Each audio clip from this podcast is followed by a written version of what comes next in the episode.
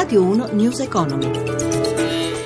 Le 11.32, buongiorno, ben trovati da Luigi Massi. Sulle borse europee prevale oggi la prudenza, i mercati attendono indicazioni dalle parole nel pomeriggio del Presidente della BCE Mario Draghi. Sulla seduta in corso ci aggiorna Maria Giovanna Lorena dalla redazione di Milano. A te. Le borse europee sono molto caute, Milano quasi immobile, meno 0,01%, Londra meno 0,09%, positive Francoforte più 0,24% e Parigi più 0,19%, ma variazioni davvero minime. Sul listino milanese in evidenza, come già ieri, Montepaschi, che continua la risalita dei minimi storici, recupera un altro 7%, mentre le vendite si concentrano su Mediaset dopo il nuovo scontro con i francesi di Vivendi sulla vicenda premium. Il titolo, Mediaset in borsa, perde il 4,2%. Sui mercati valutari euro un po' più debole sul dollaro, 1,0972 il cambio, stabile lo spread tra BTP e Bund a 135 punti base. A Francoforte, come dicevi, è riunito il Consiglio direttivo della Banca Centrale Europea e c'è attesa per la conferenza stampa di Draghi. Poi dagli Stati Uniti arriveranno anche alcuni dati economici di rilievo e le richieste di sussidi di disoccupazione, l'indice della Fed di Filadelfia e le vendite di case esistenti. Ultimo aggiornamento sul petrolio, quotazioni in leggero calo, 51,2 dollari al barile il greggio americano americano 52,15 dollari il Brent del Mare del Nord. Linea Roma. Grazie Lorena, andiamo avanti con la spinosa questione Mediaset Vivendi, il titolo del biscione lo sentivamo sprofonda in borsa sugli sviluppi del contenzioso con il gruppo francese che sembra ormai certo arriverà alle carte bollate. Sentiamo Paola Bonanni.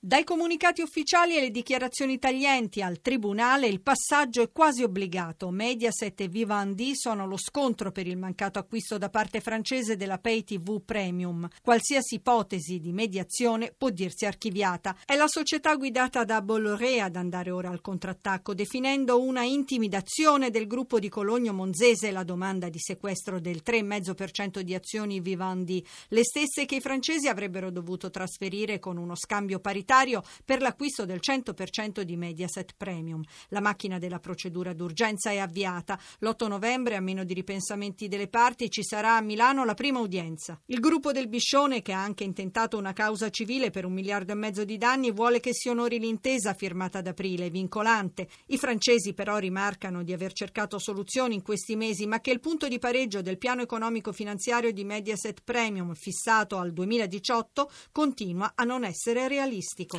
Cambiamo argomento, sfuma la corsa all'acquisto di Twitter, dopo Google e Salesforce anche la Disney si tira indietro, il titolo è sceso molto in borsa, Twitter capitalizza ora meno del suo omologo cinese Weibo ma resta valutata sui 12 miliardi, il popolare servizio di microblogging sarà insomma costretto a ripensarsi, osserva al microfono di Anna Trebbi l'economista Fabio Severino. Costa ma non rende, non c'è tantissimo mercato per i social network. Ci sono dei grandi player, Twitter si è trovato una sua nicchia, ancora non un business maturo con dei ricavi consolidati. Quindi le avanze che ci sono state negli ultimi tempi dei grandi attori non sono maturate perché il gioco non vale la candela. E perché costa così tanto? Perché la valorizzazione, che è ad oggi scarsi 12 miliardi di dollari, è legata al numero di utenti. Il problema di Twitter è che è fermo sugli utenti, quindi o aumentano in valore il singolo utente oppure questo valore progressivamente andrà a scendere. E perché non attira pubblicità? Il modello di comunicazione ha poco spazio pubblicità. Adesso l'idea di fare i video in streaming e la messaggistica istantanea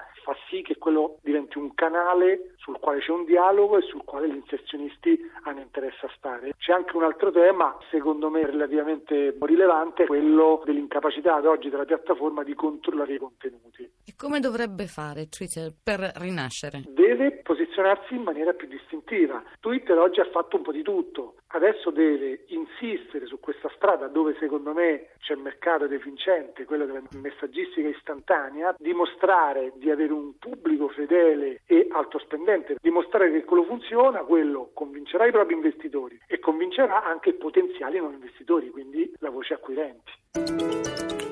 News Economy torna alle 17.32, ora c'è Eta Beta in regia Alessandro Rosi da Luigi Massi. Buon proseguimento d'ascolto su RAI Radio 1.